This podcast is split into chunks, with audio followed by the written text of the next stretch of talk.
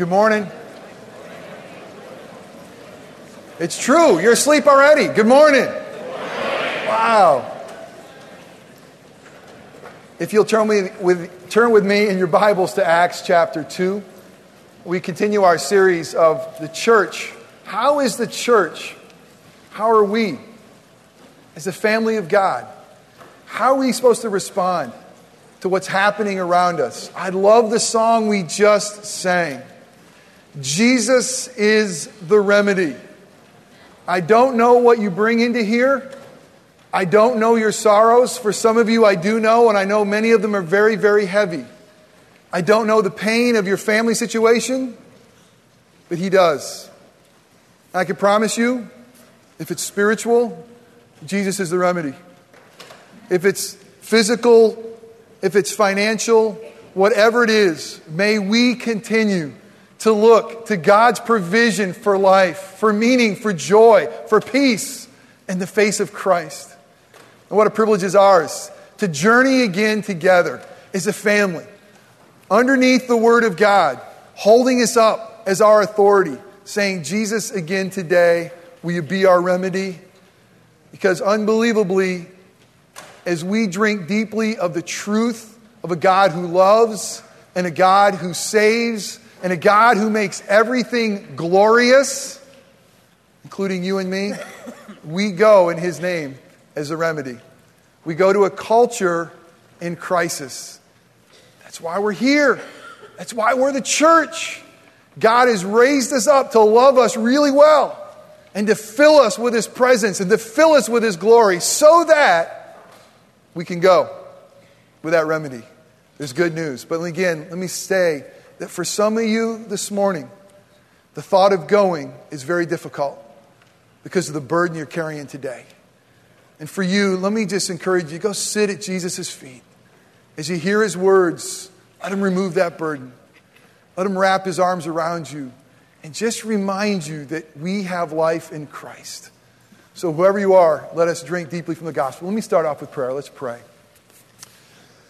Father, we have sung the truth about what Jesus does and has done and is doing and will do. And that is that He will make everything glorious. And Father, we don't feel oftentimes filled with glory. We're filled with gloom and despair, difficulty.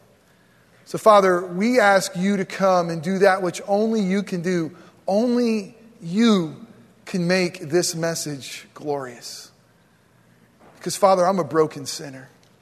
I'm a broken sinner with nothing to say that can add life or that can help except if you speak through me and make even this sermon glorious. Only you are capable of doing that. And God, only you are capable of opening up ears right now that need to hear from you. Father, there are many that are eager to hear. There are many who come here this morning longing to hear your voice because they're weary and they're tired and they're broken and they're in despair. Father, there's even those this morning that are here that have never heard you before. And they're here wondering if you can even still speak today. And Father, there are those who have been hearing you for a long time and have been journeying with you in faithfulness. All of us, Father, whoever we are, we come as needy folks. We come as family. We come into your presence and ask you to do that only which you can do. Open up our ears to hear your voice. Illumine our minds through the power of the Spirit to understand your word and your will for us. Father, even this morning, take our hearts the parts that don't believe, the parts that are crusty and stony with sin, and crush them by your love and give us a heart of flesh and a heart of faith. God, we ask, because we're your people and you have called us to carry the remedy of Jesus Christ to a dark and hurting world, that you would empower our feet, that we would walk in a manner worthy of the gospel believing deep in the core of our beings that you make everything glorious and that we are yours, and that makes us glorious in your sight. Shine, shine, Jesus, shine. For the glory of your Father. We pray in Christ's name. Amen. We find ourselves in the biggest financial crisis of our lifetime. Is it true? I mean, do you believe that? Maybe some of you who have journeyed in life longer than I have uh, can say, No, I remember another time. But it seems to me that this is the greatest crisis, the financial crisis we have been in. But what does that really mean for you and me? Has anybody missed a meal yet? I haven't. And yet, when I look uh, to my 401k uh, to see how our retirement plan is doing, and again, it's a 42 year old, I don't look at it very often. I realized that in about a year's time, I lost a substantial amount, just like many of you have. And for those of you who have recently retired, I know some of you have. And for some of you who are looking for that day that you thought was going to come soon uh, to be able to slow down and retire, I feel your pain. I can't imagine having worked uh, so many years, feeling like you've built something up, to see it in a matter of weeks, months, really take wings and fly away. I have good news our hope is not in our retirement. I have good news. Our hope is not in the economy. I have good news. We have a Savior that is greater than our financial crisis. I have a good news. Jesus is King of Kings and Lord of Lords, and He still is on the throne today. I have good news. Our God is sovereign ruler of the universe, of every atom, of every one of us. I have good news in the face of this crisis, we have hope. And it's my hope and prayer that you know that hope personally in Jesus. But how is the church to respond to this financial crisis?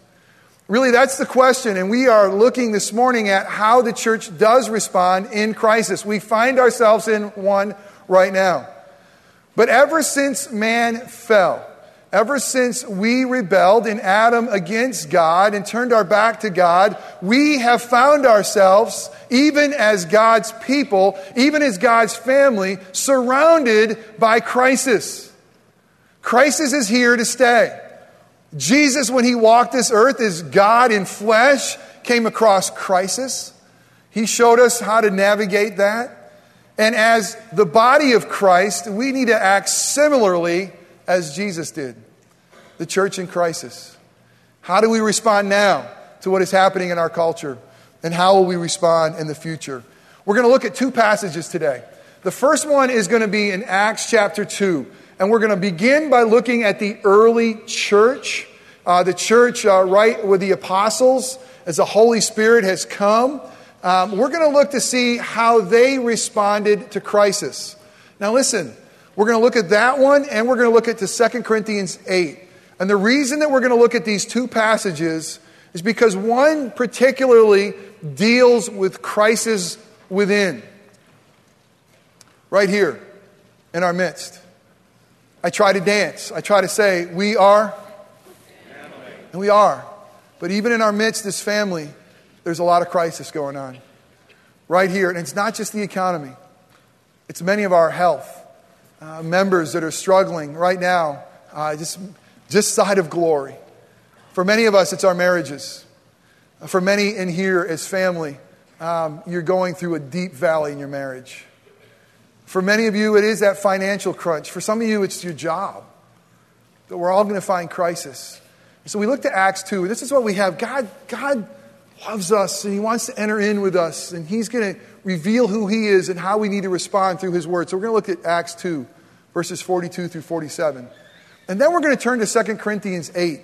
And we're going to look to that passage at the church of Macedonia. And how did they respond to crisis that they heard that others were experiencing, not in their community close by, but far away? And we'll be amazed. So let's, let's be mindful as we look at these two passages. Acts chapter 2, verses 42 through 47. Let's be mindful that we're reading God's holy, inerrant word. Acts 2. They, the early church, the believers, dedicated themselves to the apostles' teaching, just like we are right now under God's word, and to fellowship, and to the breaking of bread, and to prayer. Everyone was filled with awe at the many wonders and signs performed by the apostles. And here's this family that I pray that God will make us. Here's we got to see a pattern for us. All the believers were together, and they had everything in common. They sold property and possessions to give to anyone who is in need. They took care of family. We, we do here covenant baptisms. And what a privilege it is for us to see God bring in our children into this covenant blessing. And as a family, we raise our hands. We say, Yes, I'll do everything I can to help this, these parents raise these children. Well, they had a similar way of helping out one another. And that was they saw a need. When they saw a need in their body, they said, God, what did you give me to help this need? Even if it requires me selling something so I could help those in need. Every day they continued to meet together in the temple courts. They broke bread in their homes and ate together with glad and sincere hearts, praising God and enjoying the favor of all the people. And the Lord added to their number daily those who were being saved. It's a great picture. It's a great picture of how God's church is supposed to be family. That we have all things in common because why? We have Christ in common. Christ is our head. He's our life. He's our joy. He has made us have all things in common. Gator fans, Seminole fans, Hurricane fans, Republicans, uh, Democrats. In Christ, we have Christ bringing us together. Do we believe it? And as bringing us together, we have to take care of one another. It's our privilege, it's our responsibility. And the early church, they were willing to sacrifice for those who are hurting. Sometimes it's hard for us to see each other's needs. I mean, we're not a huge church. But you probably don't know the needs of very many folks. So, one of the things that we have done for years, we have something called the Deacons Fund. We actually collect this fund usually in our equipping center class, our Sunday school classes, and it's funds set aside just for our family that's hurting. Just for those whose life is, is uh, falling apart, uh, mostly financially, and they need to have some help. You have contributed to that for the years so well, Orangewood. Let me say thank you the deacons, I remember coming to the deacons and they always say, okay, let me tell you the balance in our deacons fund. And my response is this if we have it, we give it. And if there's ever a need, we give it. And if we run out, I'll stand up and say, hey, we have people that are hurting, and we run out. We've run out. Our deacons fund is at zero. Um, it's, a, it's a great fund that we were just able to give several thousand dollars to a family in crisis in the last two weeks. Uh, these families, uh, the deacons uh, get with and, and make sure that these are legitimate needs, but this is taking God's resources that you have given to this fund to bless families. Next week, we're going to have a special offering uh, in, on top of our offering for our Deacons Fund. And it's not going to be in equipping center classes, it's going to be right here in church.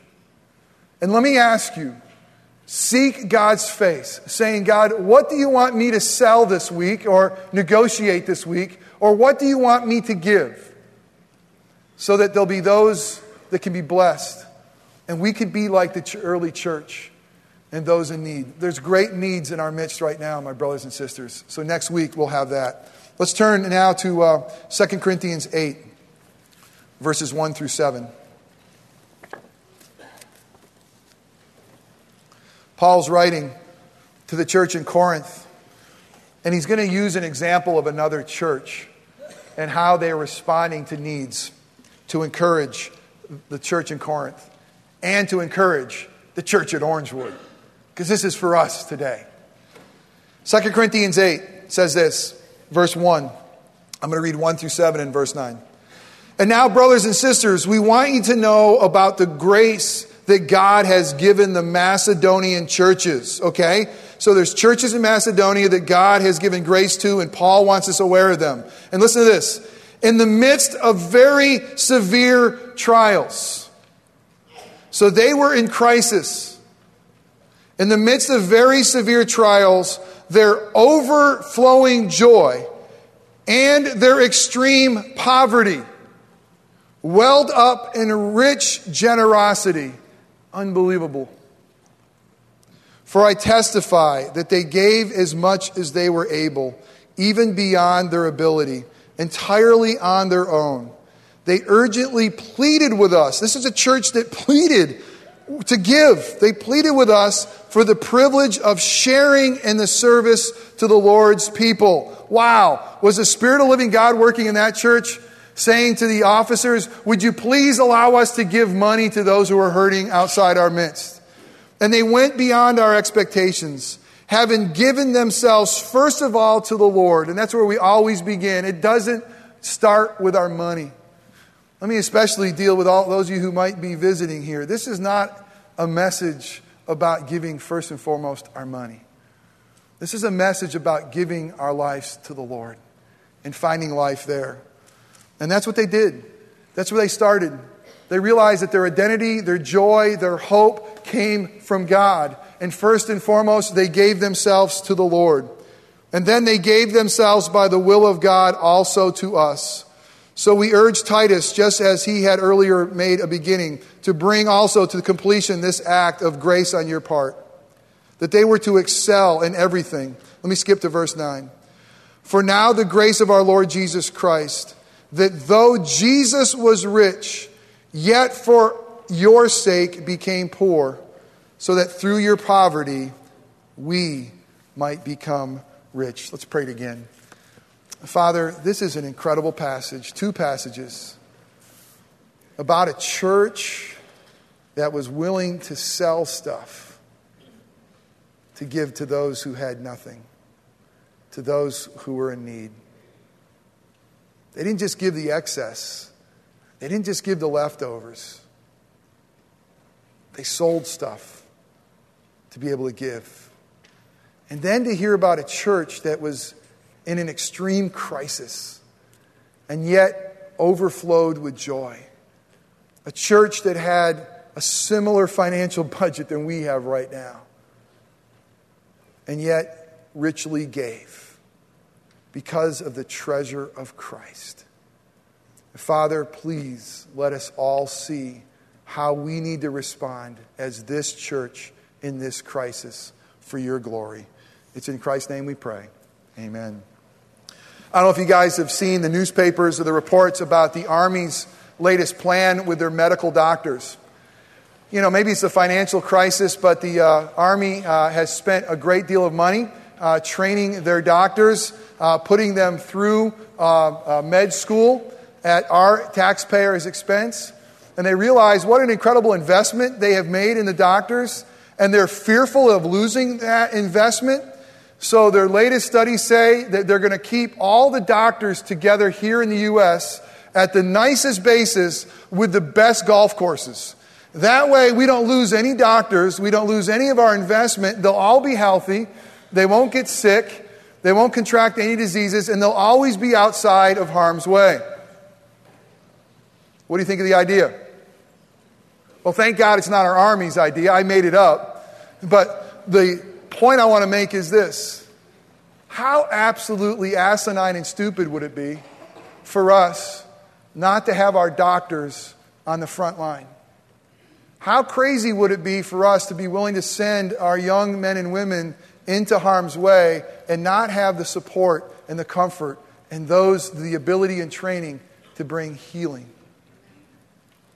How crazy would it be for the church to believe that we're to gather here in a safe environment of these walls and just make sure that we keep those who are hurting, sinful, and broken out there. For the church to be the church, where should we be? Where there's darkness, where there's brokenness, where there's need, where there's need for those to be comfort. You see, God has comforted us. God shines through us so that we can shine through others. And I, again, we looked at that last week with church and culture. But I want to begin again this week by saying to each and every one of us that we are the light of the world, that God has called this church, Orangewood, to shine for His glory. And we have to go where there's crisis. We have to go where there's brokenness. And that's across the street. That's in different neighborhoods in our community. That's where God is calling us. It would be crazy if we just stay here together and just sing praises and put our arms around each other and feel like, man, we got it all here together. We come here and get charged up so we can go and serve. Does that make sense? That's what God has called us to do.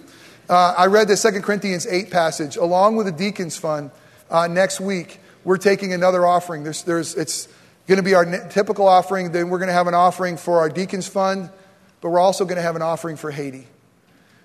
Haiti uh, uh, is a, a, place that's been devastated by hurricanes. Uh, we have uh, one of our missionaries, SAE, who he and his family worshiped with us while he was in seminary, uh, basically lost everything. Joe's going to come tell you more details uh, in a few minutes about their situation. And I have some great news for you, Orangewood. In the midst of our struggle, in the midst of our crisis, in the midst of where we are right now, God is calling us to give. And He's calling us to give not just to ourselves, but to give to others. And by the grace of God, may we be like that Macedonian church in the midst of our struggle, saying, We want to help those in need. And I guarantee you, Haiti's got greater needs than we are. Because we have a culture in crisis, and God has called us to help solve the problem. I'm going to say three things. One is, are you a consumer of culture? Um, if you are looking for culture to fix this crisis, you are a consumer of culture.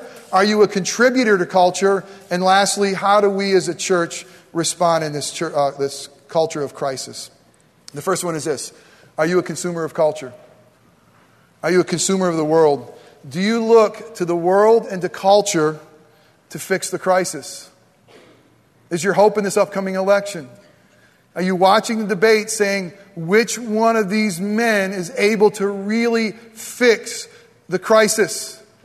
Are we really pinning our hopes on a man? Are we really pinning our hopes on a political party? Yes, God raises up these men. Yes, He works His plan through these parties. God is still sovereign, but never, Church of Orangewood, never should we give our hope away to a party, whether it's Democrat or Republican. Amen? But for those who are consumers of culture, they're going to look at culture and they're going to look at culture to fix the problem. And their hope is not going to be in Christ, their hope is going to be in something else. And for those who are consumers of culture, they will ask these kind of questions What can the government, what can the culture do for me? Maybe their hope is in the $70 million, billion bailout. I, I got to tell you, I, I watched these debates, and it's amazing how narcissistic of a society we are. That really, the questions we ask, the concern we have is how are you going to make my life better? How are you going to alleviate my tax burden? How are you going to bring security to my life?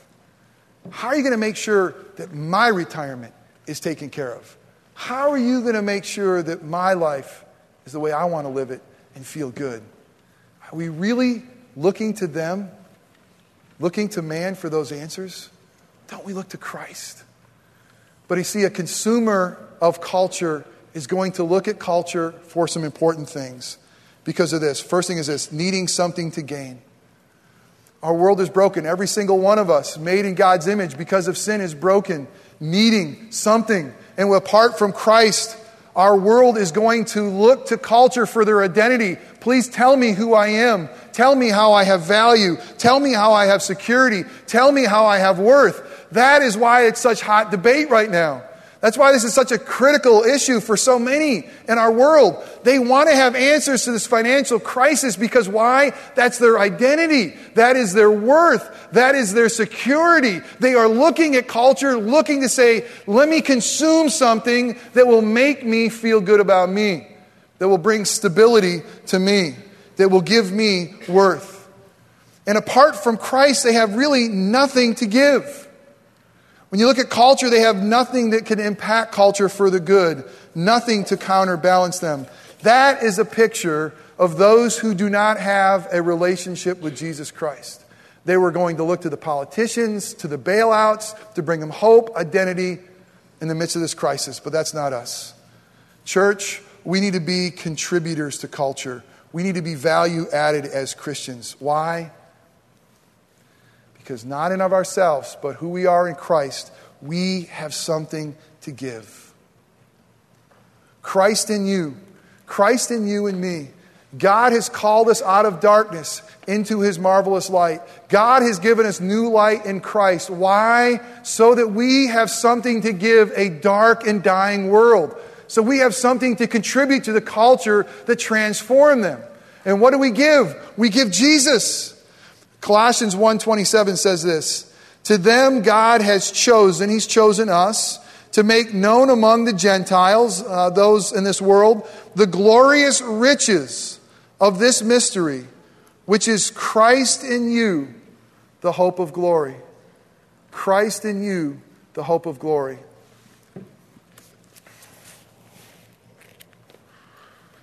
Amazingly, God wants to make a difference in this world through your life.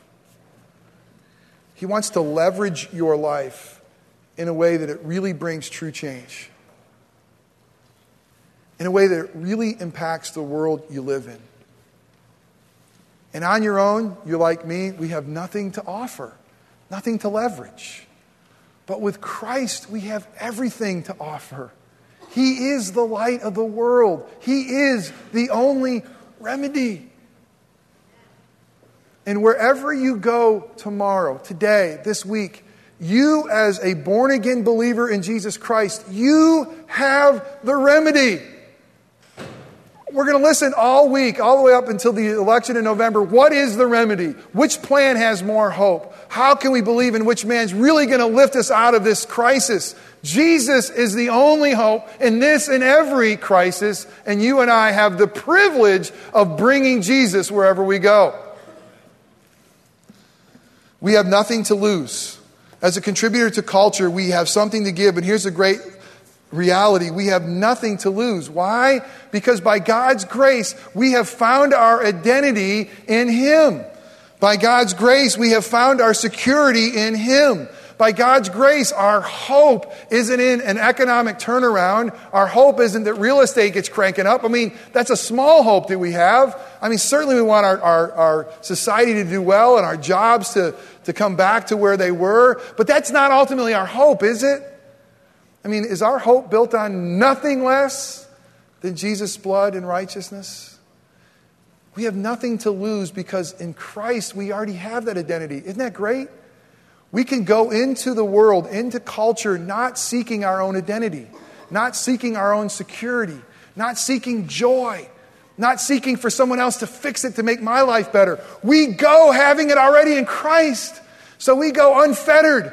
We go saying, God, whatever you want to bring my way, so be it. God be the glory because I'm yours and I'm loved and I'm set free and I'm forgiven and I'm filled with the Spirit. And in Christ Jesus, I have riches that'll never fade away. I don't have to find my identity. I don't have to find my security. I don't have to find my worth in a society that goes up and down that's in continually in crisis because why? Because we stand on Christ, the solid rock. And so we go without anything to lose because in Christ we have gained everything. Are we a contributor to culture or are we consuming culture? And lastly, are we a church, a real true church, when culture is in crisis, life giving? What was up with that church, those churches in Macedonia? Look again, if you like, at 2 Corinthians 8, because it describes their conditions extreme poverty, extreme trial. I mean, the, the, the, the weight of these words, this isn't not just a, a crisis that is passing them by. They're fighting for literally their daily bread. I mean, their crisis was so much more than ours.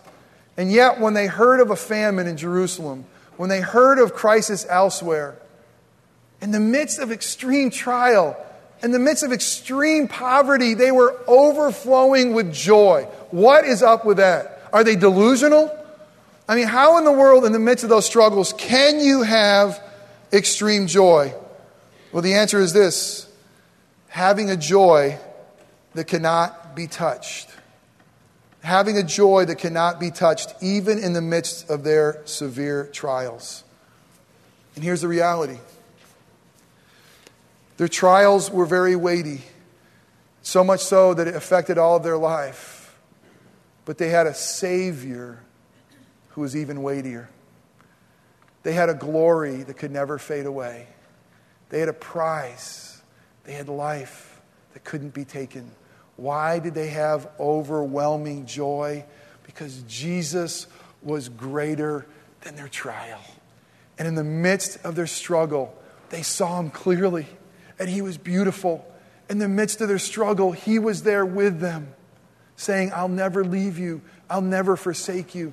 In the midst of how hard it got, they knew that they were God's children. They knew that they were loved. They knew that God would have to stop being God before he turned his back on them. God would have to stop being God before he would not provide for them their daily bread. They knew it. They knew that they were loved by the creator of the universe and they were overwhelmed with joy because it was so much greater than the temporary pain that they were going through. Do you know that joy? Do you know that joy of Jesus that he's going to see you through and he's going to get you home? Having a joy that can't be touched. Your 401ks, it can be touched. Your retirement plans, it can be touched. The value of your houses, it can be touched. Your health, it can be touched. Your marriage, your children, all of that can be touched.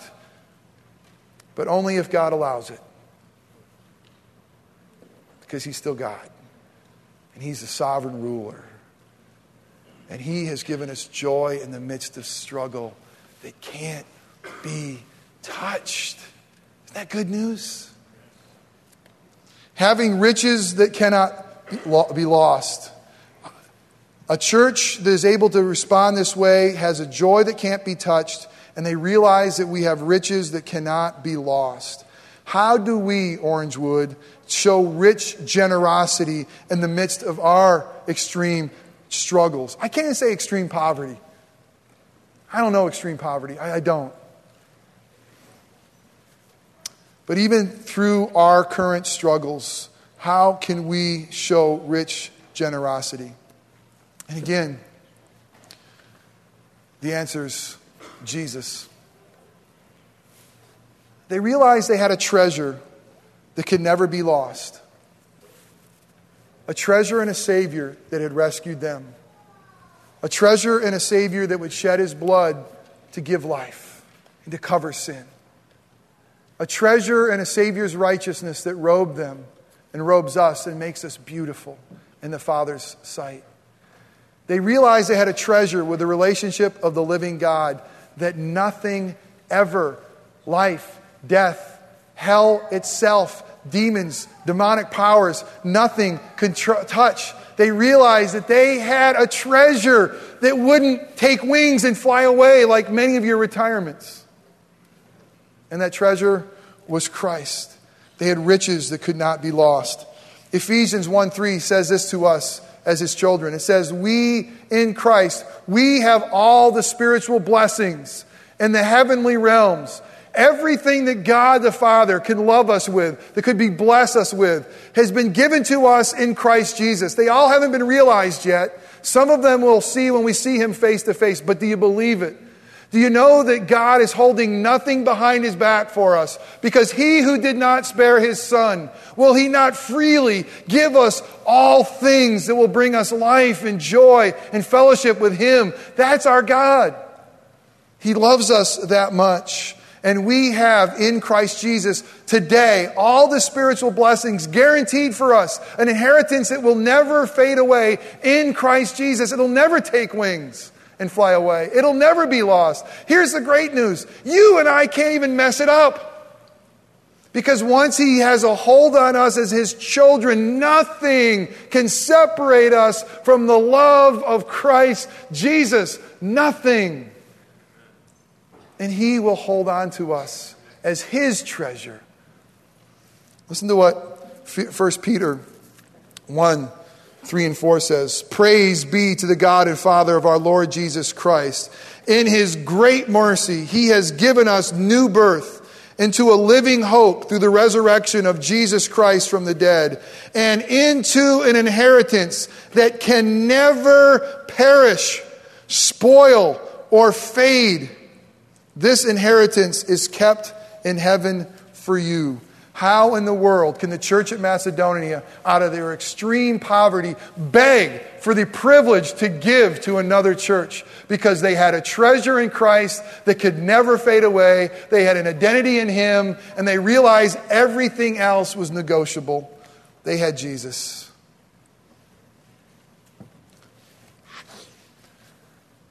What was God the Father willing to sell to meet your needs? Listen, this is the gospel. What was God the Father willing to sell to meet your needs and to help you and me out of this spiritual poverty that we find ourselves in? He sold his son. He sold his son, his, his, eternal son. I mean, God so loved the world that he gave his only son, that whosoever believeth in him shall not perish. What did God give to get us out of poverty, out of this crisis? Of sin and death and misery, He gave us the very best. He gave us Jesus so that we can have life. And what was Jesus' willingness to respond to this part of redemption? What did Jesus do? The scripture says he emptied himself of all but love. Jesus, who was rich with the Father, who had everything, he became poor. He became poor by taking on flesh, by being a pauper, by saying, I don't even have a home to sleep in by when he was asked for uh, money, he had to ask for somebody else to give it to him. He had nothing. He became poor. So that you and I, in his name, could become rich. That doesn't mean worldly wealth, that means rich in a relationship in life with the Father. That is what Jesus was willing to do. He didn't just empty out his pockets with chump change. He emptied out his veins of, of blood. He emptied out his life so that we could have life, so that we could have hope, so that we could have treasure in the midst of crisis. We must respond. The church at Macedonia responded because they realized this. They had to respond. And we must respond out of love. It's such good news. God is not calling us to respond to earn his love. We've already gotten it. But now he's asking us to be obedient. So next week, as we talk about church in the world, we're going to have two offerings. We're going to have a deacons fund offering to help those beside you that are really hurting right now. And There's many of them because our balance is zero. We're also going to give an offering to Haiti. Um, and we're going to take that and, and uh, divide it up and give some to the deacons and some to the Haiti Relief Fund. Joe's going to come in just a minute and tell us more about that. But let me say this as your pastor. Before we give outside, we got to give to the bride of Christ here. God has called us to be faithful with all that He's given to us. He's called us to bring into the storehouse our tithes and offerings. And what really breaks my heart is two things. One, he says this He says, Test me in this in Malachi 3 and see if I don't throw open the floodgates of heaven. That you're missing an incredible blessing. It may not be financial, but just a blessing of God to be faithful. And your church right now is in crisis. And again, we're going to have another session meeting tonight. We're seeing more and more what we can cut. And we got to do that as being good stewards. And we're willing to do that. But we also have to have people that are obedient to God. And the second thing that really drives me crazy is some of you are not submitting to the authority of the church. And you say, I can give my money apart from the church because I will direct it in a better way. Even if that's true, you're not being obedient. We show that we're under a covering, under a headship of Christ, and that Christ has set up the body of Christ by bringing in our tithes and offerings. And let the elders and pastors prayerfully consider how we not only keep the lights on, but what ministries we support. So, for those of you who are tithing, let me encourage you great news. Next week, we have, a, we have the chance to be like the Church of Macedonia. We have a chance to give beyond. For those of you who aren't, let me challenge you begin by being faithful to your own body, and God will richly bless you. May God be pleased with us as we respond in faith to what He has done for us. Let us pray. Father, it's my hope and prayer that only the grace of God and the eternal love of Jesus will compel us to live our lives in a way that's pleasing to you. Not out of duty, not out of fear, but God, because we love you, because you first loved us, because Jesus has given us everything we need in this life. He's given us our identity as Christians. He has given us access to you, the Father. We have all the spiritual blessings in the heavenly realms in Christ Jesus. We have an inheritance that will never fade away. And now, God, we want to respond simply out of gratitude, saying thank you, knowing that you will provide for us. Father, have your way with us. May the church respond to this crisis in a way that the glory of Christ shines brightly and not the hope of man. We pray this in Christ's name. Amen.